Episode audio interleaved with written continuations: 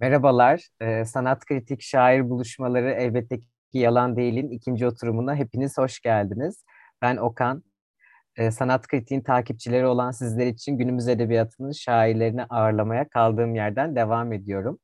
İlk oturumda konuğum e, sevgili Elvin Eroğlu'ydu. E, Onun ilk kitabını e, Roma Benim Kalbim Yakı konuşmuştuk. Video kaydına YouTube kanalımızdan, e, podcast'te de Spotify hesabımızdan e, ulaşabilirsiniz. İlk programımızda elbette ki yalan değilin e, iki ayda bir yapılacağını, e, ikinci programında Kasım'da olacağını duyurmuştum. Kasım geldi çattı ve ben de e, ikinci konuğuma kavuştum.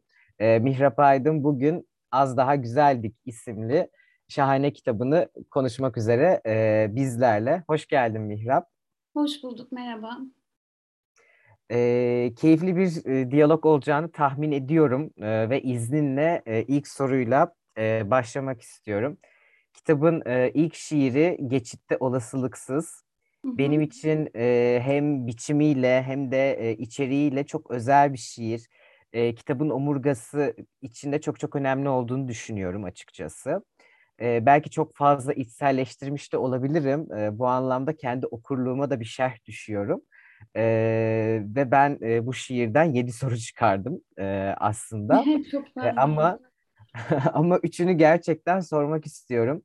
E, bu şiirde gördüğüm e, bir denetim toplumu var e, burada ve e, bu toplumun nasıl kontrol altına alındığını e, tüm e, mekanizmaları da şiirin e, içinde görüyoruz. Ve hiç de usul usul yapmıyorsun bunu. E, her bir şiir biriminde, e, her bir şiir bölümünde tokat ata ata hiç acımadan ilerliyorsun aslında. Ya bu noktada seni ve şiirini tetikleyen şeyi merak ediyorum ben. E, gerçekten bir dar geçitte oluşumuz mu? Ve sen e, sonuçta bu kitabın üstünden çok zaman geçti malumun. Şimdiki zamanın geçitleri için ne söylemek istersin? E, o şiir benim için çok önemli bir şiirdi. Çünkü ben e, kitaba almadığım şiirlerimde başka bir şiir tarzından e, yanaydım. Şöyle bir tarzda o da. E, mağara diline in- inanıyordum. Dile değil de e, yani şiir yazılır ve oradaki boşlukları okurla bir şekilde etkileşim haline geçmek için e, kolaj gibi kullanıyordum dili. Yani böyle çok kırık ve çok örtük bir dildi. E, bunu kafamda kuramsallaştırmıştım. Fakat e, sonra şey fark ettim. E, benim kuramlarla aram iyidir, severim okurken, eğlenirim de. E, şöyle bir şey fark ettim. Aslında e, kuramsallaştırdığım şey birazcık benim kendimi gizleme merakım olduğunu fark ettim. Hmm. Çok uğraşırım kendimle çünkü. Hani bunu niye yapıyorum, yazı yazarken niye bu kadar kahve içiyorum falan diye çok hani böyle her hareketimi sorgularım. Ee, o şiirde biraz açılmaya karar vermiştim ve seçtiğin şiir, e, Omurga diye tarif ettiğin şiir aslında bunu hiç kimseyle konuşmamıştım daha önce. Çok çok çok doğru bir tespit. O yüzden çok sevindim. Ee, çok böyle sokak aralarında gezen biriyim. O şiiri Trabzon'da yaşarken Trabzon'da yazmıştım. Ve Trabzon benim hani doğup büyüdüğüm şehir olmasına rağmen e, orada eski bir terminal var. Oranın arkasında hiç görmediğim bir e, sokak gördüm. Sokak mı, mahalle mi diyeyim hiç görmediğim. Buradaki belki eski Sulu Kule'ye benzetebileceğiniz. Hı hı. e, çok dinamik böyle işte insanların sokaklarda halı yıkadığı falan hiç öyle bir mahalle görmemiştim ve ben o şehirde yaşıyorum. Ve çok da gezdiğimi falan düşünüyorum. Hani çok bildiğimi düşünüyorum.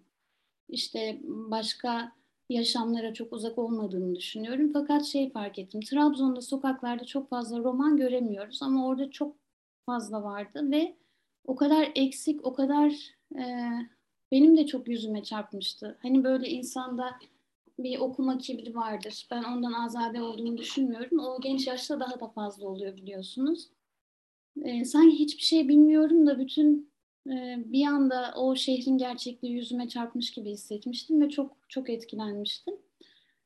E, o şiiri böyle bir oturuşta yazdım diyebilirim. Çok o duyguyu tam anlatamıyorum ama kendime şaşırmış, işte şehre şaşırmış bir şekilde yazmıştım o şiiri. O yüzden hani tokat atar gibi ama belki kendimi de biraz silkeleyerek yazdığım bir şiirdi. Başka söylemek istediğim bir şey var mı? O şiirde e, çok da çalışmıştım. Böyle Hı hı. O dönem çok fazla yeni dalga sinemasıyla çok ilgileniyordum ve Godard'ın filmlerinde şey vardır yani bir levha gelir önce. O levhadan sonra sahne gelir, levha gelir, sahne gelir. Hı hı. Orada işte tırnak içine aldığım şeylerle onu birazcık sağlamaya çalışmıştım. Ee, sonra ilerleyen dönemlerde tırnak işaretlerini falan bıraktım şiirimde. O Godard'ın etkisi falan gitti. Ama benim için de çok önemli bir şiir ve e,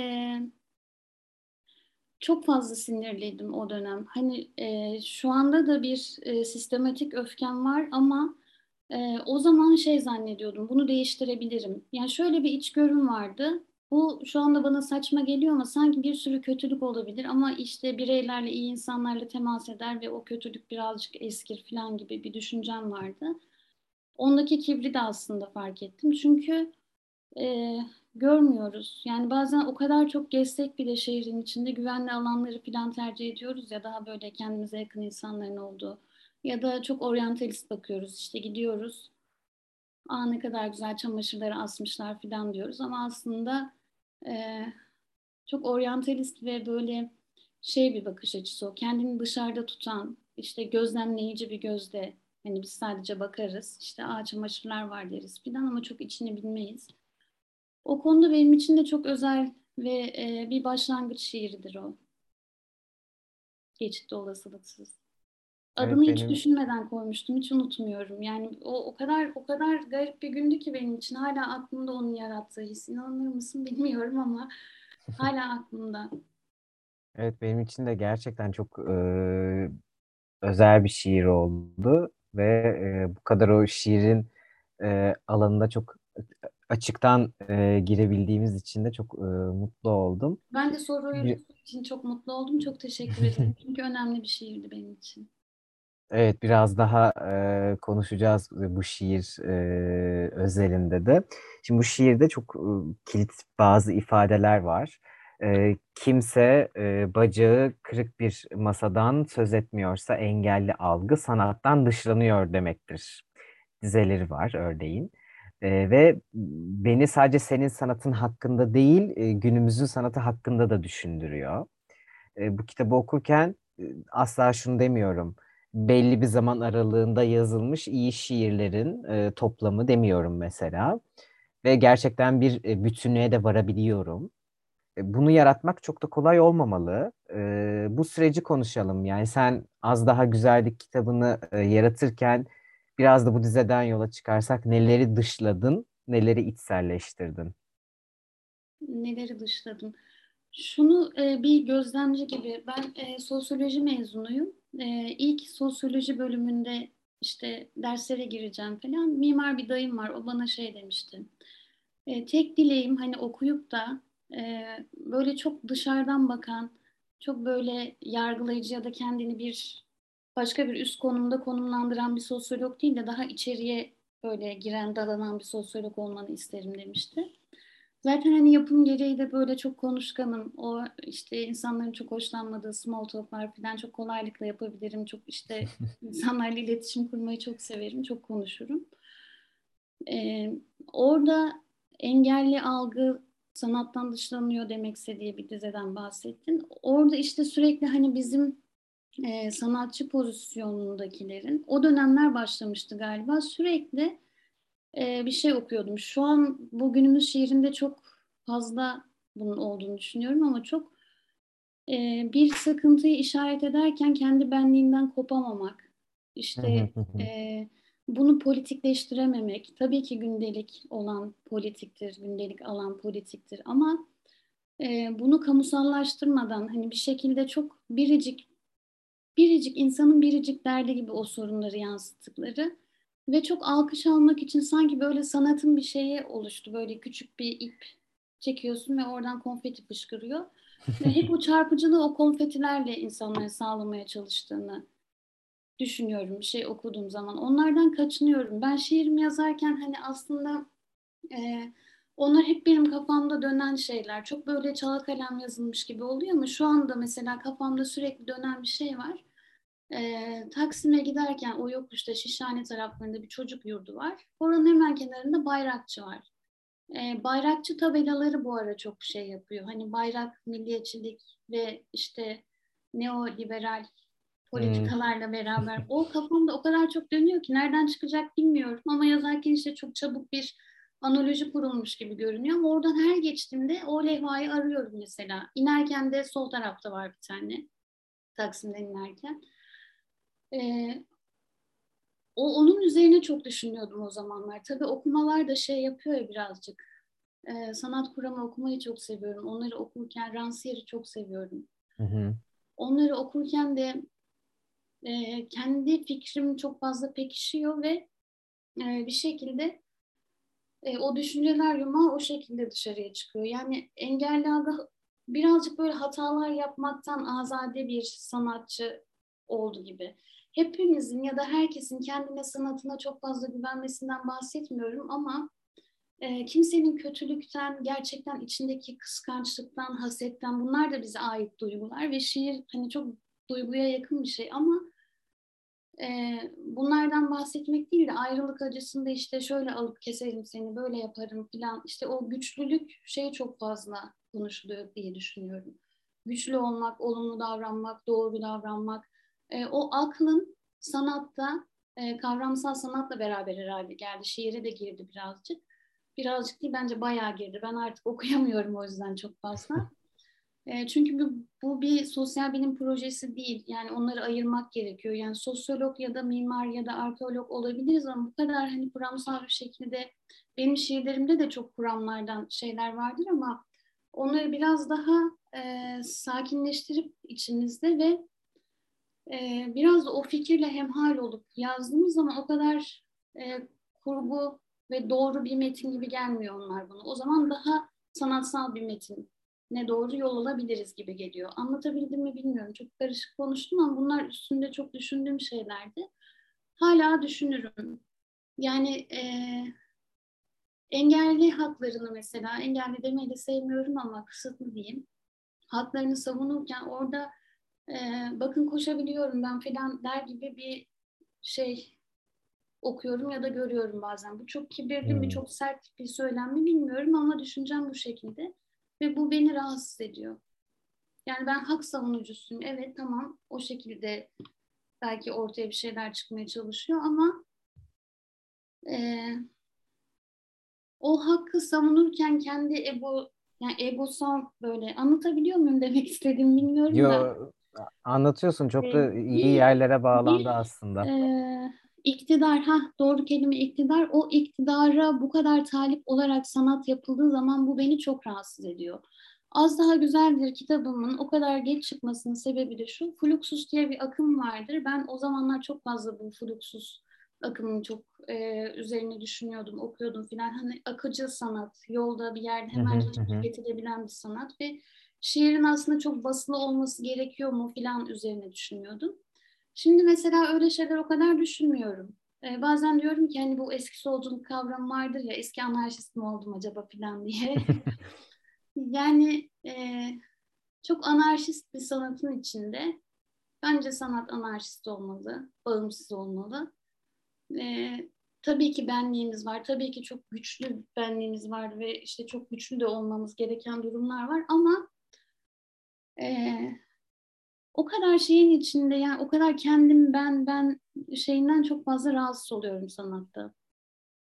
Bir işe yaramadığını düşünüyorum o zaman. İşe yarar mı? O ayrı bir konudur belki ama e, sadece kişiyi onaylayalım diye sanatın yapılması benim çok hoşuma gitmiyor. En azından estetik şeylerime uymuyor. Evet, şimdi sen konuşurken benim de aklıma Deleuze'ün Edebiyat ve Yaşam makalesi geldi. Deleuze de çok ee, Anlatıcıya artık başka bir ben gerek e, diyor ya hani aslında tam olarak hem o ip ve konfeti benzetmesiyle birlikte düşünüyorum. Biraz da o makaleye gidiyorum. Sonra tekrar dönüyorum bu söylediklerine. E, ne demek istediğini de anlıyorum. Biraz e, parçalı ama çok e, iyi e, noktalara e, temas eden bir yanıt oldu. Çok teşekkür ederim. Bence çok derindi aslında söylediklerin. E, ve söylerken de aslında yani bu cevabı verirken de senin şiirlerindeki o tavrını da biraz e, sezdim. E, şu... Çok benzer ya. E, lafını bölmek istemiyorum ama tweetlerim ya da şiirlerim evet, hani evet, tweetler. görünce insanlar şey yapmıyorlar çok fazla. Yani böyle çok başka birini gördüğüm gibi zannetmiyorlar. Aradaki tek fark hani böyle e, tanıdıktan sonra o kadar saldırgan değil misin diyorlar. Ben mesela saldırı olarak okumazdım bunu ki zaten sorularımın e, birinde de var. Ben senin edebiyatında hani hani madem e, edebiyatında sosyal medyanın da bu kadar eş görüyorum ve hani sen de görüyorsun. ve o yüzden hani birlikte düşünebiliriz. E, ince alay var e, senin tavrında e, ve her bir şiirinden de sızıyor bu açıkçası. Mesela yine bu şiirde de şöyle bir dize vardı. E, Böylelikle ben de lirik olabilirim, kuş çiçek diyebilirim derken mesela o ince alayı e, hissediyorum. Bir de hani üstünden uzunca bir zaman da geçti. Şimdi evet. sen dönüp baktığında mesela kendi şairliğin için o ince alayınla birlikte e, ne dersin? Mesela lirik olabildin mi? Lirik olmam ben kolay kolay. Çünkü benim lirik tanımım şöyle bir şey var. E, Okan benim lirik tanımımda. Az önce söylediğimle çok benzer bir şekilde. Mesela e, şiirde şeyi çok konuşuyorlar. Birinci tekil şahıstan yazılmış. İşte ikinci tekil şahısa yazılırken böyle olur filan. Bunlar bana çok şey geliyor. E, çok sığ edebiyat tartışması gibi geliyorlar. Çünkü hı hı. özne ya da anlatıcı o sadece bir şeydir. E, mesela ben ben dilini kullanarak yazdığım şiirlerle ilgili geri dönüşü kadınlardan alıyorum tabii ki ve bu beni o kadar o kadar çok mutlu ediyor ki çünkü şiirlerimi yazarken de yazdıktan sonra da işte hakikaten bir okur telaşım yoktur benim. Böyle anlayan, ona değen insanlar olsun çok isterim tabii ki. E, ama bu kitabımı yazdığım zaman onun farkında değildim. Yani göstermek bile istemiyordum. Kitabı bir kere falan paylaşmıştım zaten. Hiçbir şekilde böyle PR çalışması gibi bir şey yapmamıştım. E, bununla gurur mu duyuyorum? O zaman gurur duyuyordum. Şimdi o kadar önemli gelmiyor bana. E, çünkü çağ da değişiyor, zaman da değişiyor. Ve o alaycılık dedim ya, o alaycılıkla da şimdi yapabilirim. Biraz öyle bir şey de var. E, soruyu unuttum konuşmaktan. e, sen dönüp baktığında bu alaycılığın ve hani şairliğin geldiği nokta hani kitabın başıyla şi, e, şimdiki zaman değerlendirirsen nasıl Şimdi, bir dönüşüm var? Zamanda hani lirik duygulardan bahsetmeyi liriklik olarak tanımlamıyorum. Hı hı. E, acıdan bahsetmeyi işte filan e, liriklikle tanımlamam ama şunu işte az önce bahsettiğim şeyde çok eşgüdümlü bir cevap vereceğim. E, çok bireysel böyle herkesin sanki bir tek ben yaşıyorum filan dediği duygular bana çok acayip geliyor.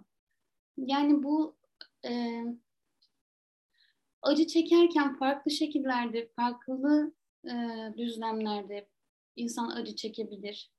Ama bu bu mesela şöyle bir dille kurgulanıp bana sunulduğu zaman ben o şiir kitabını kapatmak istiyorum. Sadece o yaşamış o acıyı, çok içi acımış ve bizim hepimizin ona şahitlik etmesi gerekiyor. Çünkü işte arkasına o kitapların Lacan'ın işte aynı şeyi dağıtılabilir. Böyle el ilanı gibi. Hani böyle sürekli bir aynalamayla ve işte karşı tarafın olumlanmasıyla bir de şöyle bir şey çıktı ya şimdi ve kendimi olumluyorum, kendimi onaylıyorum falan. o aslında tam anlamıyla bana kalırsa kendini e, hiç onaylamadan bizi onaylatmaya çalışıyor gibi hissettiğim zaman oradan uzaklaşıyorum. Tabii ki sanatın içinde şunun olduğunu düşünüyorum. Hani psikanalitik bir okuma yaparsak bir eksiklikten doğduğunu düşünüyorum. Eskiden böyle düşünmüyordum. Ya da işte burjuvalar sanat yapabilir falan dediklerinde tabii ki burjuva olmayan bir sürü insan da sanat yapar ama biraz daha geniş bir zaman ayırması gerekir. Yani biraz daha yorgun bir şekilde sanat yapar diye düşünüyorum şu anki çalışma şartlarımda.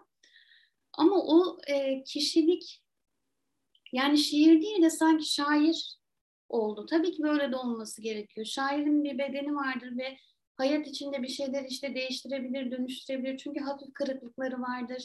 Zaten bir eksiklikten doğuyordur. Evet ama e, çok mesela itaatkar şair sevmiyorum. Ee, ya da böyle çok fazla bu bir şirketleşme gibi gelmeye başladı bana sanat. Bana başlamadı zaten öyle oldu biliyorsunuz artık böyle hani online sitelerde filan sanat eserleri satılıyor şeyde dijital filan ama e, böyle bir hazımsız bir şekilde okuyorum. Çalışılmamış ve işte kendini onaylatılacak bir şey gibi okuyorum. Bazen ben de yapıyor muyum? Yapıyorumdur, yayınlamıyorumdur falan. Öyle şeyler de olabilir. Hani ben de çağdan çok ayrı, çok kopuk falan değilimdir belki de. Ama en azından e, ben şiirime çok çalıştığım için hakikaten şiir yazdığım zaman çalışırım. Çok az vardır benim öyle yazıp bıraktığım şiirler. E, o yüzden en azından onu görebildiğimi düşünüyorum. Belki yakalarsınız bilemem ama şimdilik ben göremedim. Ya çok güzeldi e, yanıtların. Tabii hem sorularla hem e, senin söylediklerin de biraz... Sorular da çok güzel ve üstüne düşündüğüm şeyler ve şey değil, e, hiç boş sorular değil. Onun için de ben teşekkür ederim. Ya, çok mutlu oldum e, bu sözlerin için. E, evet şiiri e, açıyoruz ama bir yandan da e, bir arşiv e, kaydediyoruz aslında. Ben konuklarımın e, seslerinden e, kendi metinlerini e, dinlemeyi e, seviyorum. Bu e, hem metni tüketeni de işte beni de sanat kritik dinleyicilerini, izleyicilerini başka noktalara e, götürebiliyor. İyi bir e, okuma olabilir, kötü bir okuma olabilir. Onunla hiç Çok ilgilenmiyorum. Sadece e, tarihe bir not düşelim e, diye e, bakıyorum aslında. Yani istersen madem hani bu şiir üstüne de çok konuştuk. E, geçitte olasılıksızı e, okursan bizler için çok seviniriz. Bir bakıyorum. Çok uzun tamam. bir şiir. Hepsini okuyayım mı? Bir kısmını mı okuyayım peki? Yani... E, sen bilirsin. Bir kısmını da okuyabilirsin.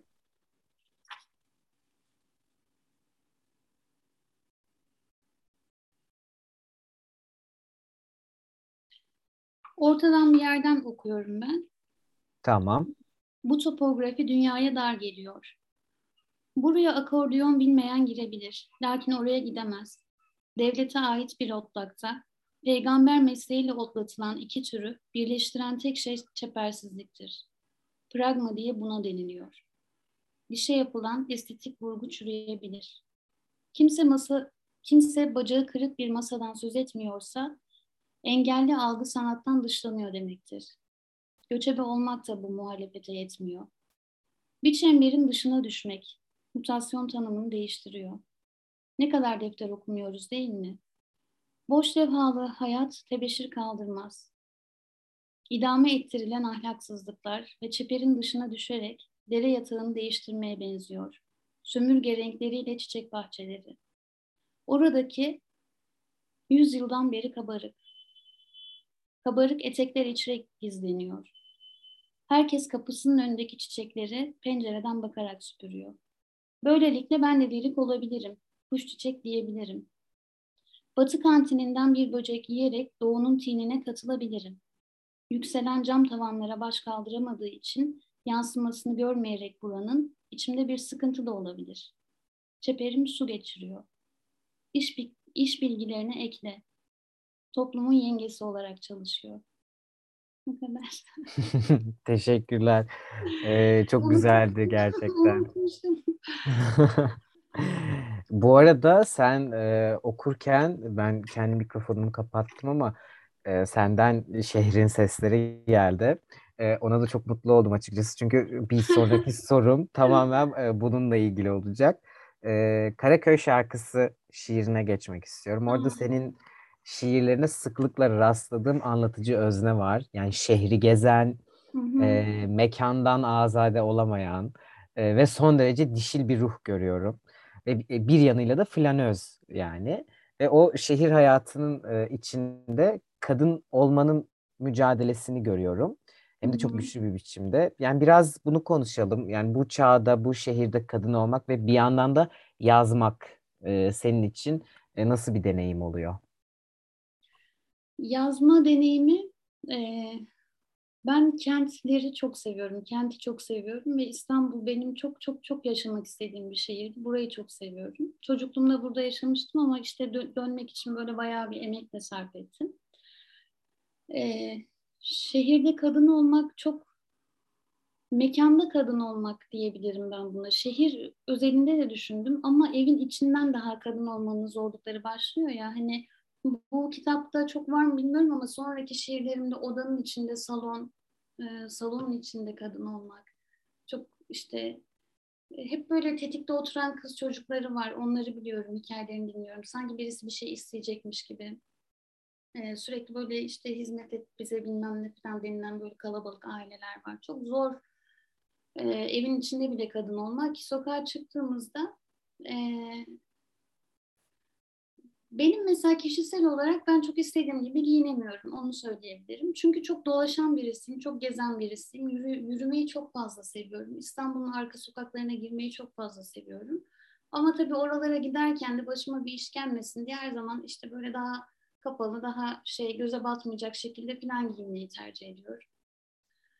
Ee, bunlar insanı e, kısıtlayan şeyler mi? Evet öyle. Ne kadar işte dişi bu ruhla geziyor olsam da işte beden hani bir e, şey monattırıyor. Böyle bir bütünlüktür bedenin ve ruhun aslında avuran her şeyin ama onun işte bir kısmını evde bırakıp dışarıya çıkmış oluyorsun.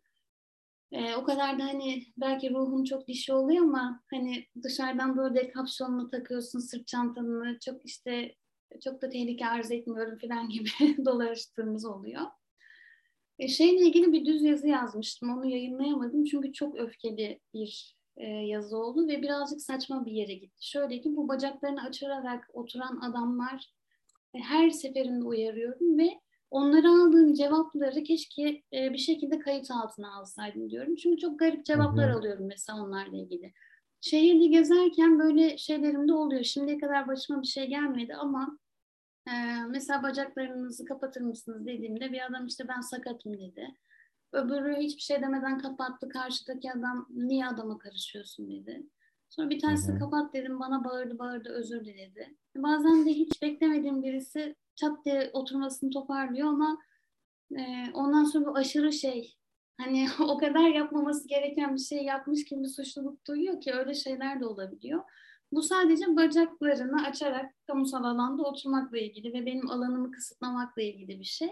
Ama bunu e, bütün kadınlar, queerler falan artık ya hepimizin deneyimlediği şehirde yürürken e, o hiç de o kadar rahat olmadığımız gerçeği var. O nasıl yansıyor? E, bazen hani o sinirimi, öfkemi falan bir kenara bırakıp tabii ki gezebiliyorum. Çok görsel olarak binaları, e, mimari yapıları falan çok seviyorum. Bazen böyle bir trans haline bile geçtiğimi söyleyebilirim. Çok böyle komik geliyor kulağa belki bilmiyorum ama e, yakın arkadaşlarım bilir. Mesela gözüm bir yere kitler bakarım. Bayağı uzun bir süre bakarım, incelerim, düşünürüm. Oranın işte bir şeylerini bulmaya çalışırım. Mimari bilgim yetmez. Bazen paslı bir şey görürüm bakarım hep beraber esnafla oraya bakıyor oluruz filan böyle şeyler olur.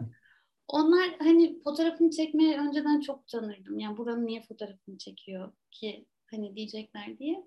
Şimdi hiç utanmıyorum ama otoparkta böyle hiç kimse de bir şey demiyor aslında. O kadar da hani korkunç olmayan yanları da var. Hep beraber bakıyoruz. Sadece eskiden bundan çok utanırdım. Hmm, şimdi hiç utanmıyorum. Yani o şehri deneyimlerken biraz böyle adamlara işte omuz ata ata da ilerlediğim oluyor biraz. Çünkü onu tam anlamıyla deneyim, deneyimlemek istiyorum ama tabii ki çok tekinsiz yerler var. Mesela Lale'nin arka sokaklarına falan gitmek isterdim. Çok önceden bir e, röportaj okumuştum. Hiç ismini hatırlamıyorum ama e, bir kadın erkek kılığına girerek gece Lale'nin arka sokaklarında dolaşıyordu. Yani görüşmemiz hmm. bittikten sonra muhtemelen Google'layacağım o bilgiyi ee, mesela buna ihtiyaç var mı? Kadın e, işini yapıyor, gazeteci ve erkek kılığına girmek zorunda kalıyor ve sanırım yanlış hatırlamıyorsam da kılığa girdiği anlaşılıyor. Öyle bir şey hatırlıyorum. Yani bu çok çok korkunç bir şey. Ama şehirlerin e, hem insan dokusu olarak, kalabalık dokusu olarak hem de mimari yanları beni çok fazla e, etkiliyor ve çok çok seviyorum. Mimari derken illa böyle çok işte sanatsal bir yapı olmasına gerek yok. Mesela Trabzon çok garip gelir bana. Böyle evlerin üstünde dışarıda şey olur. Yosun, yosun kaplanır. Bir tarafı yeşil, bir tarafı sarı hı hı. falan. O renklere böyle bayağı uzun uzun bakarım. Çok koyu bir şehirdir ve evler nedense sarıya boyanmış. Hani sıcak bir rengi boyanmış. Bunun üzerine düşünürüm falan. Böyle saçma ve e, gereksiz teoriler üretmeyi çok severim. Oyun oynarım yani. E ama bir, bir şekilde onu e, şiirinde çok canlı bir e, biçimde yaşatıyor olman ve bunu geçiriyor olman bir okur olarak e, beni çok e, mutlu ediyor. Ben bu, bu kitapta şehri çok gördüm. Sonradan tek tek işte sosyal medyada vesaire e, şimdi biliyorsun fanzinler, e, internet siteleri böyle tek tek birbirimizin şiirlerine çok kısa sürelerde ulaşabiliyoruz. O senin dediğin o değişimi e, ben de bir okur olarak gözlemleyebiliyorum. Mesela burada gördüğüm e, şehri daha çok e, son zamanlardaki ne kadar oldu hatırlamıyorum ama şiirlerinde evet odalar biraz daha hani odanın içi olarak bakabiliyorum ama burada gerçekten bir e, şehir gezintisi gibi e, hissettiğim e, anlar çok fazlaydı. Burada çok fazla şey de oldu. İstanbul'da benim biraz e, yoğun bir çalışma tempom var. Ve tabii ki yoruluyorum. Hani böyle e, yorulmayla ilgili birazcık böyle çok fazla dışarıya çıkamamak gibi şeyler olabiliyor. Bir de e, aslında burada da çok şehri deneyimliyorum. Kendi çapımda elimden geldiğince ama çok hani şiirime yansıtamıyorum. Biraz bazı konularda bakış açımın değiştiğini hissediyorum. Nereye gidecek bilmiyorum ama bazen o kadar mutlu etmiyor beni şiirim için açıkçası. Yani hmm. donuk bir şiir yazmaya başladığımı düşünüyorum. Bu eleştiri kendi kendime gayet e, net bir şekilde yapabilirim. Daha donuk bir şiir yazmaya başladım. Ama kendime zaman veriyorum. Çünkü böyle süreçler olur diye düşünüyorum. Hani bir evrilme, bir şey. Ee, böyle bıkmış gibi değil de nasıl anlatabileceğimi o duyguyu tam kendimle de yüzleşmemiş olabilirim. Eskisi kadar okumuyorum. O da var. Beni hmm. okumak çok besler.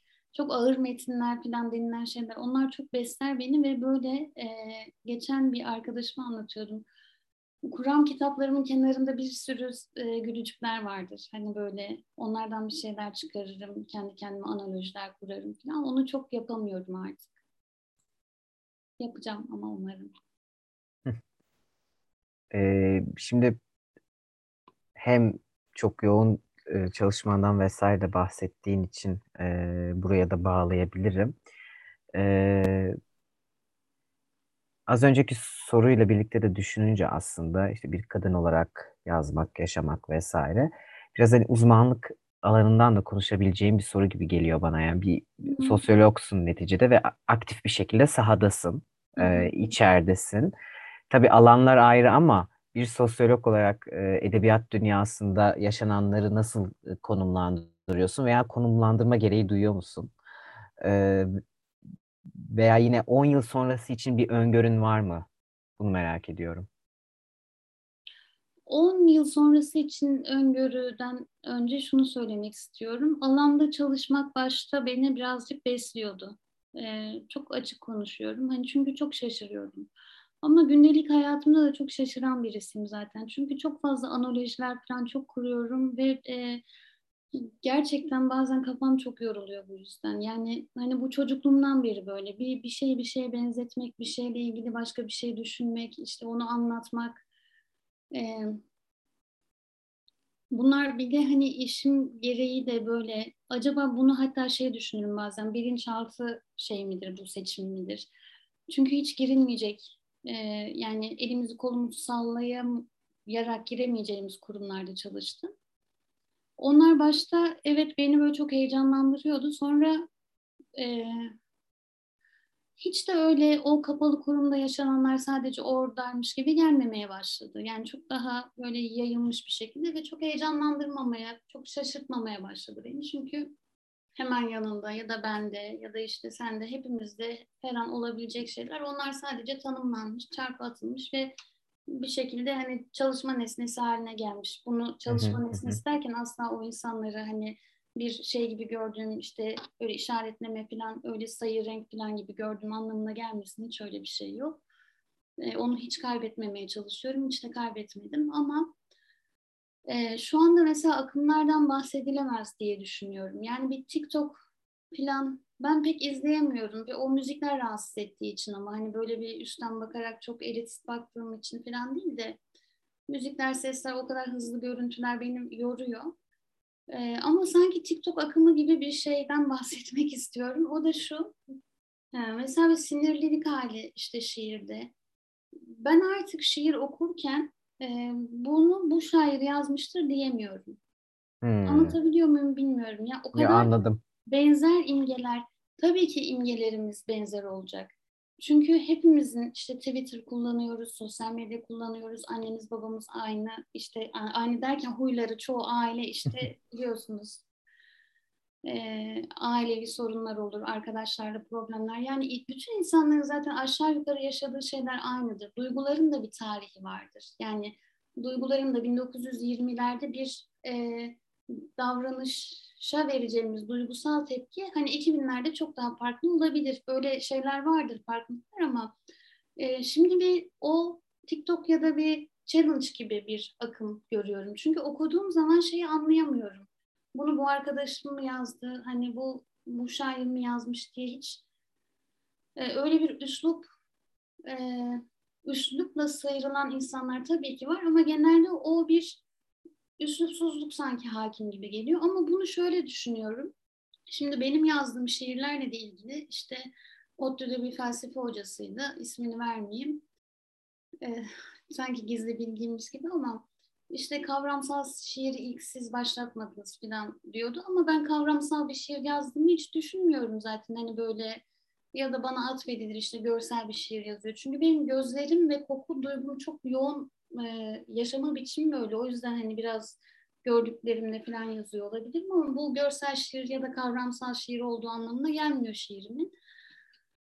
E, hani ben de böyle çok e, katı bakmak istemiyorum. Çünkü kendimi tanıyorum ve ben de birazcık muhafazakar bir damarda vardır. Hani koruyucu hmm. bazı şeylerle ilgili etik. Mesela işte kadınlarla ilgili masada e, kimseyi konuşturmamak falan gibi böyle e, katı yani hiç kimsenin görmediği yerde de o şekilde davranmak, o şekilde şey yapmak. Anlatabiliyor muyum? Yani böyle e, çok net, katı böyle bazı şeylerim de var. O yüzden diyorum ki belki bu süreç bunu gerektiriyordur şimdi. O kadar katı bakmamak lazımdır. Çünkü bize de katı bakılmıştı ya.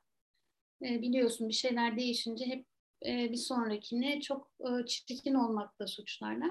Belki şu anda bir süreçten geçiyoruz ve ben anlayamıyorum. Belki o dile çok alışamadım falan diye düşünüyorum ama benim şiir yazma tarzıma ve anlayışıma hatta sanat anlayışıma ters bir şey bu. Şöyle bir çelişkili e, konuştun denilebilir. İşte başta sadece şair diyordun. E, neden bu kadar? Şimdi de işte şair üslubuyla ayrılmıyor diyorsun diye bir eleştiri gelebilir. Onunla ilgili de şöyle düşünüyorum. E, yani olum şair zaten üsluptan başka nedir ki falan gibi bir şey mi söyleyeyim şimdi? Yani bir şekilde eğer elimize kalem kağıt alıyorsak, bir söyleyecek sözümüz varsa, bir şey varsa birazcık ben fikirlerin de ortaya çıkması gerektiğini düşünüyorum. Yani bir düşünce tarzımızın, hayatla bağımızın, nasıl birisi olduğumuzun, e, burayı nasıl kotarmaya çalışıyoruz, neyle mücadele ediyoruz, kime dokunuyoruz, dokunuyor muyuz, niye dokunmak istemiyoruz filan. Bu, bu biraz daha komplike bir şekilde anlatılabilir diye. Böyle gündelik işte benzetmelerle yani okuduklarımın çoğunda öyle şeyler vardı. Aynı. Aynı tarz. Acı çekince, aşk acısı filan çekince kimse üzülmüyormuş gibi mesela okuyorum. Anlatabiliyor muyum yani? Yo anlıyorum o aynalık meselesi vesaire. Hani belki de bu diyoruz ya işte çağ değişiyor, sosyal medya vesaire. Ee, işte dergiler belli dergiler hani artık e, ortama aktarılıyor. Ee, ve bu sefer hani dönüp baktığımızda aslında 5-10 dergi var diyelim. Hı hı. Ama hep aynı isimler etrafında döndüğünü vesaire de görüyoruz. Yani dergi başka ama içerik bir başka derginin bir başka sayısı mesela. Yani e, böyle böyle bir durum da var. Şunu e, söylemen çok iyi geldi çünkü az önce söylediğimi toparlayabilirim. Aklıma şu geldi. Hepimiz aynı şeylere maruz kalıyoruz ama bir şair, bir sanatçı ya da herhangi bir insanın birazcık olsun o aldığı şeyleri, kendisine sunulan şeyleri bir süzgeçten geçirmesi gerektiğini Hı. düşünüyorum. Yine o Süzgeç işte, yok. E, muhalif dediğim şey vardı ya muhalif ya da anarşist bir şey. Bunu hemen kabul etmeli miyiz? Hemen almalı mıyız? Yani e, kendimden örnek vermek şimdi çok böyle şey gibi olacak da çok uzun süre mesela kamusal alanla özel alandaki kıyafetlerimizin neden ayrı olduğuna takmıştım kafayı ama o lise son zamanlarında falan bakkala pijamayla gidiyordum annemler arkamdan bağırıyor halam diyor ki bizim aileye yakışıyor mu falan ama işte yakışıyor mu yakışmıyor mu ama o şekilde öyle şey yapmak istiyordum. O zaman işte Facebook vardı. Oraya bir etkinlik düzenlemiştim. 21 Haziran Kamusal İntihar işte günü falan diye. Halbuki kastetmek istediğim, kastetmek istediğim şuydu pijama giyinip dışarıya çıkmak, bir parkta oturmak. O gün hani o günün özelinde hepimizin pijama giyebileceği bir gün olsun dışarıya çıkabilelim falan gibi düşünmüştüm. İntihar etkinliği gibi algılayıp Facebook kapatmıştı etkinliğimi. Hiç öyle bir şey hmm. şey olabileceğini düşünmemiştim. Mesela e, hepimiz aynı uyaranlar içindeyiz ama biraz olsun e, o itaatsizliği gösterebilmemiz gerekiyor diye düşünüyorum. Az önce bahsetmek istediğim şey buydu. Evet, bir de tabii o e, kişinin kendi süzgecinin e, meselesi de var. Bir de o senin o e, az önce dediğin e, cümle içerisinde geçirdiğin neoliberallik vesaire. Şimdi artık ba- bazı meseleler e, poetik bir çıkıştan ziyade bir neoliberal şıklık haline dönüştü. Şirketleşiyor çünkü. Yani evet. nasıl kendimi gösterebilirim? Nereden evet, evet, evet. Buraya bir yürütücü cümle lazım falan. Bunların hiçbir tanesi e, çok böyle çarpıcı bir sanatla karşılaşmamızı sağlamaz diye düşünüyorum ben. Bunu ben de yapıyor olabilirim bu arada. Hani kimseden korktuğum için değil ama ben de bu şeyin içindeyim. Kendimle de ilgili düşünüyorum az önce söylediğim gibi. Hani şey kaygım yoktur benim. Çarpıcı bir cümle olsun bunu alıntılasınlar. O şekilde değil. Ee, ama hani bir cümle görünce burada e, ya da hani az önce dedim ya şey e, yazarken çok kahve içiyorum. Niye içiyorum? Ben hı hı. bir süre hiç makyaj yapmadım. Hani o dış görünüşümle de ilgili. Şimdi herkes tabii ki yapılsın. Bunu kimse eleştiremez. Herkes nasıl istiyorsa öyle yapar. Ama bir şey yaparken bunu ben kendim mi istiyorum? O anda yapmak zorunda mıyım diye bunları çok düşün, düşünürüm. Çok hırpalarım da kendimi. O yüzden mi alaycıyım bilmiyorum. Kendimle de çok dalga geçerim. Bilerim yani bir şey yaptığım zaman e, çok samimi söylüyorum yolda giderken gülmeye başlayabilirim ve bir arkadaşımı ararım. Şey gene ben gülüyorum falan hani güldüğüm an maske yokken öyle şeyler yapardım. Hani bazı davranışlarımız çok otomatikleşiyor. Bizim bilincimiz de var. Yani düşünce gücümüz de var. Aksi de olabilir diye her şey böyle hemencecik kapılmayabiliriz diye düşünüyorum. Evet ama işte o e, bir şekilde dönüp duruyoruz ya e, süzgeç meselesine. Şimdi oradan e, yeni bir soruya bağlamak istiyorum aslında senin süzgeçlerine de odaklanmak için. Ikea'dan alamadığımız şeyler şiiri.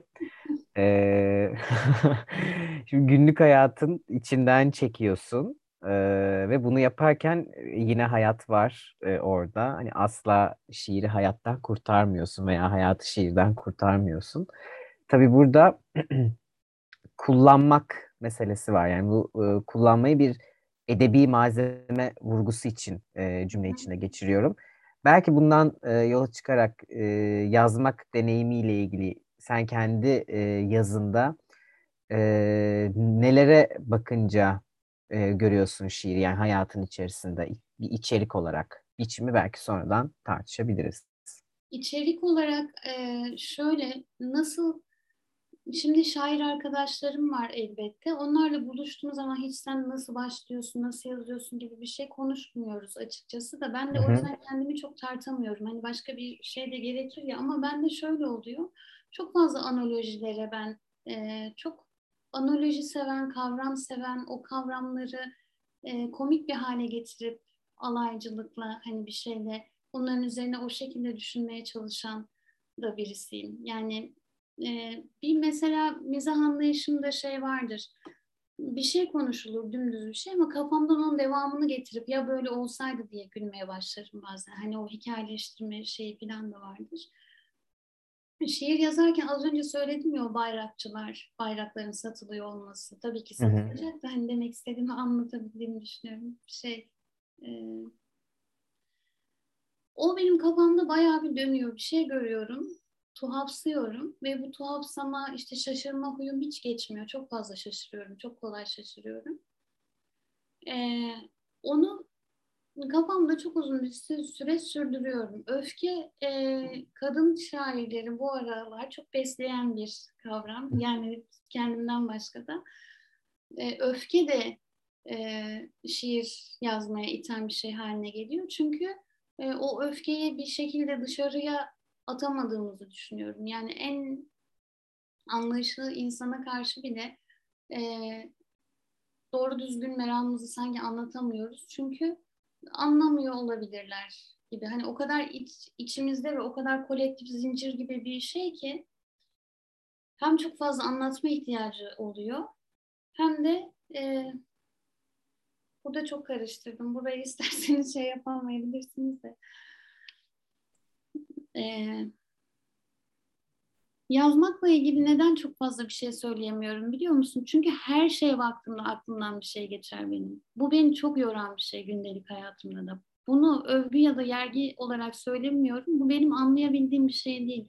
Bunu mesela ruh sağlığı çalışan arkadaşlarım var. Onlara sorarım sebebi var mıdır, nedir falan diye. Acaba dikkatimi dağınık diye düşünüyorum.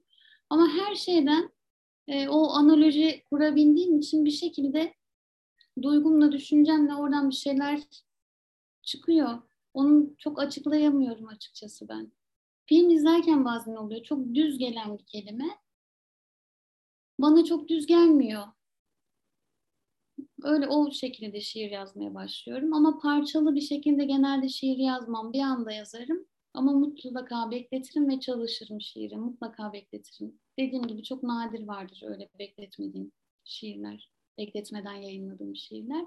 Zaten işte benden şiir isteyen arkadaşlar da bilir. Ben bir türlü şiirimden de kopamam verirken. Hep olmamış gibi gelir. İşte o hep bir şey daha yazayım mı filan. Çok bunalırlar. Yani o konuda bitmedi bitmedi bitmedi diye şey yaparım. Çok kolay kopamam. Hep çalışmak isterim ona. Peki tam da buraya bir Ikea'dan alamadığımız şeyleri okuyalım mı? İster misin? Yine bir bölüm de okuyabilirsin. Tamam.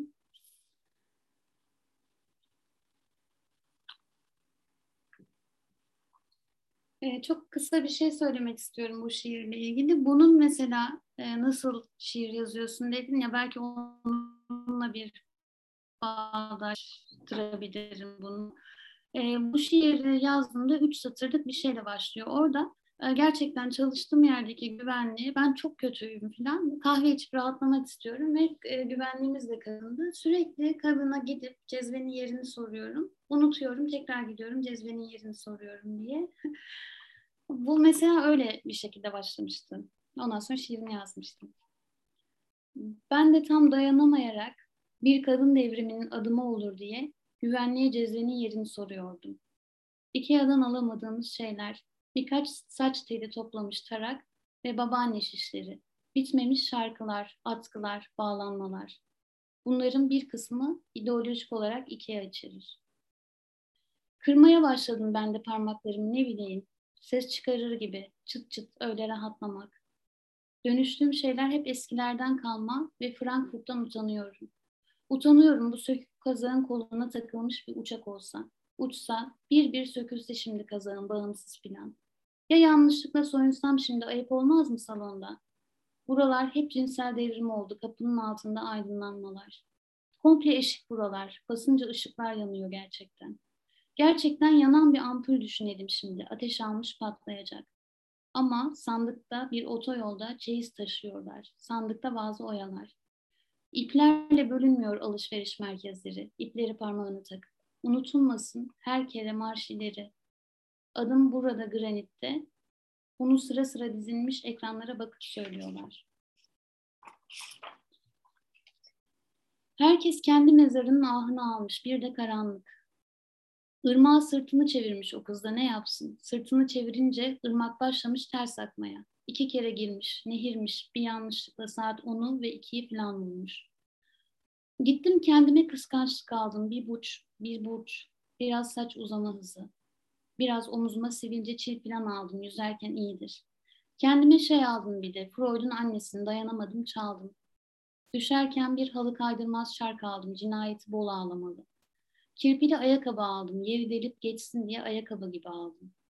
Adam gibi gittim aldım kendime gündem, haber ajansı, pahalı viski bardağı. İçini dolduracağım, pahalı diye az dökülür dediler, az koyacağım. Bir içecek aldım, rengini uydurup, pardon içini dolduracağım. Onlar paspasıyla örgütlenebilen bir ev gördüler mi hoş gelirlerdi. Çok teşekkürler. Ben de çok şiir okuyamam ama ben teşekkür ederim. Çok güzel okuyorsun gerçekten. Ee, bu arada bir şey e, söyleyeceğim. Bir dizeyi okurken değiştirdim. Ee, Mümkündür yaparım. 19. sayfada bunu sıra sıra dizilmiş ekranlara bakıp di- diyorlar yerine galiba söylüyorlar gibi bir şey geçti ama kelimeyi okurken değiştirdin ama e, o anda bana çok güzel geldi açıkçası. Ya o var ya biraz klişe gibi ama işte her şiir okunurken tekrar eder. Bunu muhtemelen gönderirken bunda da çok sıkıntı yaşamışımdır ben. Göndereyim mi, söyleyeyim mi, işte yorlar mı diyeyim falan diye. Öyle şeylere çok takılırım çünkü. Yo ama e, tekrar yazdın diye kabul ediyorum bunu. Bir emanet olarak alıyorum o yüzden o e, kelimeyi de. E, şimdi tekrar böyle bir kelimelere vesaire dönersek insan dilinden delirir şiirinde. Bir de bireyselleşme manifestosunda. Kelimelerin yarattığı e, biçimle ilgili böyle nitelikli bir poetikaya işaret eden asla öylesine olmayan bir takım tercihlerin var. Yani şiiri hayattan çekip çıkarmakla aslında içeriği konuştuk az önce ama biraz da formla ilgili yönelimlerini konuşalım. Yani bir şiirin formuna nasıl karar veriyorsun? e, tam bu aşamada görüntüsüyle ilgili nasıl çalışıyorsun, neler yapıyorsun? Onu e, konuşalım. Şiirin görüntüsüyle ilgili çalışıyorum. Ee, çok biçimi önemsiyorum. Ee, şöyle o şiirlerimde o dilinden delirmek meselesi falan orada bilerek hani daha böyle dize dize değil de daha işte kare kare bir şeyle aslında bir ekran gibi orayı kurgulamıştım. Yani insan dilinden delirirdi bir ekran gibi kurguladığım için dikdörtgen haline getirmeye çalışmıştım o e, parça parça bölümleri.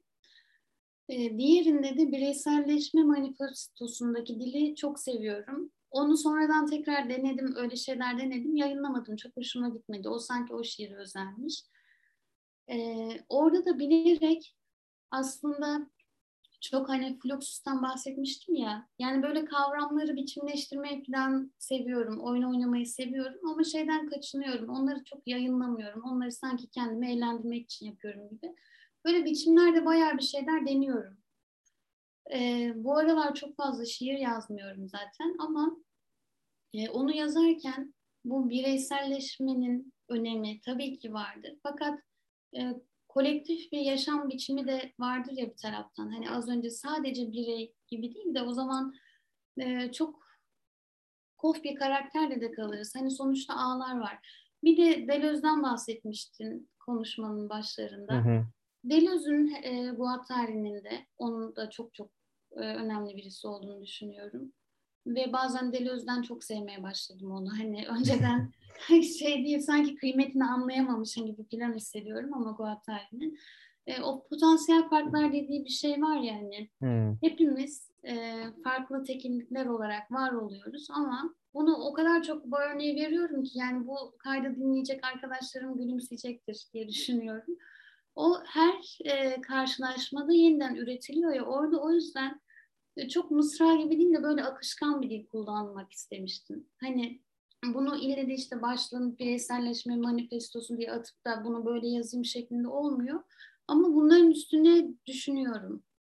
Yani orada biraz daha o işte dille, biçimle falan biraz daha böyle girift olsun, birbiri içine girsin. Bazı kelimelerin yüklemleri karışsın. Çünkü sanki bir karşılaşma gibi olsun diye bir şeyler hesaplıyorum orada. Ama bu çok riskli bir şey. Bazen yazdıkların o kadar çirkin olabiliyor ki onları da hemen çöp sepetine atıyorum. Öyle de oluyor. Ama, Ama güzel. Güzel oldu. Yani, e, hem o şekilde e, yazma cesaretini gösterebilmek güzel. Hem de bunu e, açabilmek de güzel bence. Yani ben şunu çok önemsiyorum. Neyi neden yaptığını anlatabiliyor olmak. Yani sezgisel de davranılabilir tabii ki. Sadece o sezgilerle de konuşulabilir. Ama e, herhangi bir şey söylendiğinde veya e, nasıl desem yani bir saldırı anında bir miğfer kuşanabiliyorsun. Bir şair olarak bunu yapabiliyorsun. Ben bunu e, önemsiyorum e, açıkçası. Teşekkür ederim. O şey e, ya çok üstüne düşünüyorum. Nasıl anlatayım? Herkes tabii ki hepimiz düşünüyoruz da bu az önce söylediğim şey de yine çok örtüşüyor. Çok kendimi de hırpalarım. Bunu niye yapıyorum? Hani niye yaptığımı. Mesela Sovyet mimarisini çok seviyorum.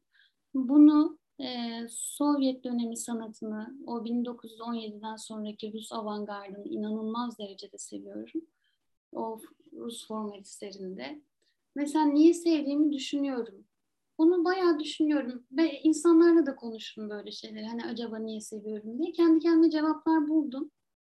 Ama onu sevip de öyle bırakmıyorum. Düşünmek keyif verdiği için. Kimse bana sorunca ne diyeceğim diye değil de öyle ya beni bir koltukta bırakın öyle bir saat iki saat orada sadece düşünerek zaman geçirebilirim. Çünkü çok keyif alıyorum. Dedim yani gülüyorum da böyle yani çok benim için meşakkatli bir şey haline de gelmiyor. Ama çocukluğumu düşünüyorum. Ne gördüm hoşuma gitti diye düşünüyorum. Mesela hani bir sebebim şu. E, makine seviyorum ben. Yani bilim e, bilim ve e,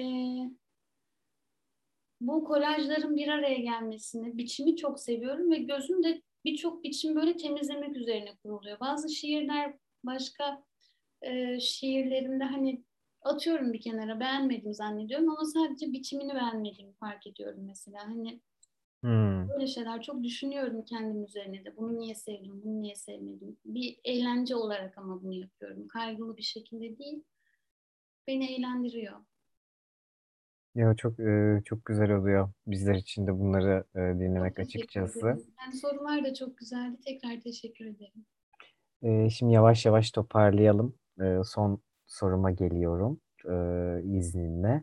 E, kitaba adını veren şiir e, Az Daha Güzeldik e, şiiri aile, devlet, e, din gibi e, birey olma mücadelemizde karşımıza çıkan her aygıtı yine bu şiirde e, görüyoruz ve bu aygıtlar e, işte bizi edip eylerken aslında e, bir yandan bize söylenmiş yalanları da görüyoruz.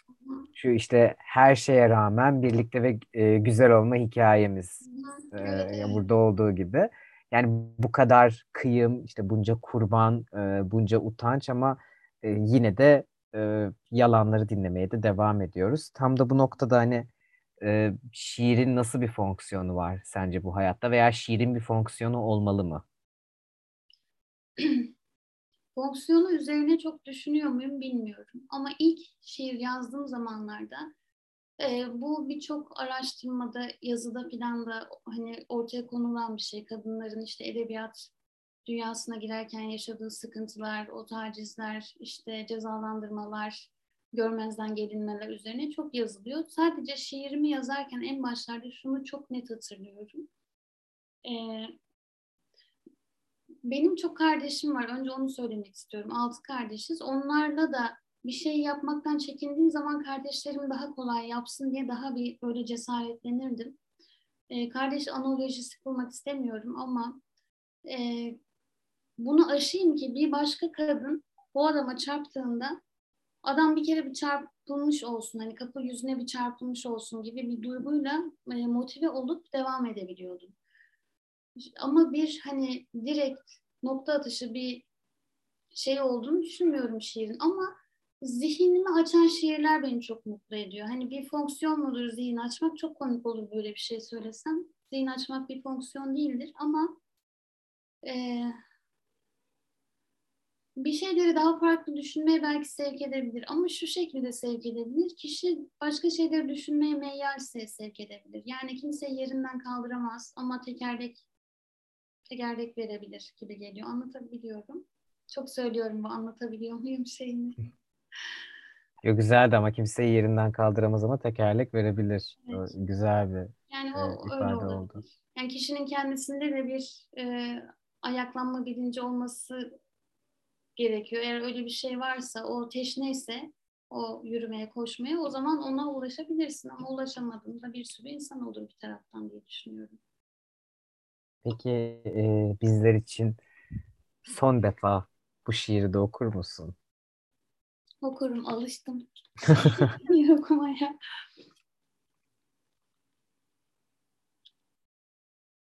İnsanları omuz yetiştiremiyorduk savaşlardan çıktıkça. Herkes omzundan vuruluyor ve hala yaşıyordu. Herkese bir yaslanacak 500 bin lazımdı. Çok soğuk miğferlerden devlet olmuştuk. Yeni çıkmıştık. Ağır metal, metal geleceği omuzlarımızdan devirecektik. Ama kökler, bize bir ruh, önce etnik kökenler bize. Bakın sallanıyoruz dar ağacında, dünyanın Anadolu'sunda. Herkes ağlıyordu, sınırları bildirilmiş ülkelerin kutsal sularında. Dereler, dereler, çoluk çocuk yüzmeyi buralarda öğrendi, rengini sormadan. Kıyım var ama onlar da bizi kıydı, bize. Nasıl yani, hani güzeldik? İnsan sevdiğini omuzunda biriktirir ve sınırlar belliydi. Kaşlarım çalıyor, bakışlarım çalıyordu. Allah bizi açıklasındı. Kökenlerim lensli bestelensin. Buraya bir şah, kökenlerim piyondu. Dünyayı unutuyordu, ilahisini unutuyordu. Dinlerim 1500 tane. Düz tanelerde gülümsüyordum. Birbirimizin bebeklerini sulara atıyorduk. Bir bir kibrit çöpleriyle ateş almaya gidiyorduk dilek mumlarından. Dereler ne renk bilmiyor musunuz diyorduk Fransız devriminden. Beridir, sınırlarımız bellidir. Artık akan şeyler klorlu, ölçülü atıyordu. Hepimizin evlerinde mutfaklar ve banyolar geldi. Hepimizin evlerine mutfaklar ve banyolar geldi ama tuvaletler Türk. Tuvaletleri biz bulduk. Benim bir yanım Rum buldu, bir yanım Ermeni. Benim yanlarım doktor bey, hücrelerim mikroskopta kan olarak bulundu. İçimden bakıyorum, sulara taşıyorum çünkü bileklerim, bileksizliğim. Her güreşte kendimi deniyorum. Yenilirsem bu masaya başkasının kanı dökülecek diyorum. Yenilirsem bu dünyadan 1500 beygir atlar biriktirmiştik. Orta Asya'dan beridir savaşıyordum, satışıyordum, süngülerimde kökenler. Kadınlar almıştık Ermeni köylerinden. Rumlar da güzeldir. Babaannemler annemlerden. Benden her suyun rengi akıyor bileklerimden. Teşekkürler Mihrap. Yani gerçekten çok çok çok teşekkür ederim. Yani çok keyifli bir söyleşiydi benim için. Umarım senin için de öyledir. Çok güzeldi. Ee, Sorular için çok teşekkür ederim ben de. Ee, heyecanlandım. Yani o kadar çok e, anlatma isteğiyle doldum ki o yüzden böyle bir, bayağı bir tekledim. Çünkü çok üzerine düşündüğüm şeyleri sordum.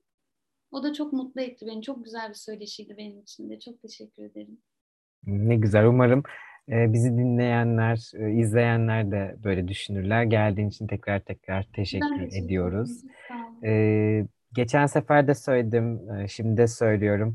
Ben şu an burada tek başıma otursam da sanat kritik e, büyük bir aile ve e, ailenin her bir üyesine ayrı ayrı teşekkür ederim e, bize bu imkanı verdiği için. E, bir sonraki elbette ki yalan değil de yani Ocak'ta e, görüşmek üzere. E, hoşçakalın. Hoşçakalın.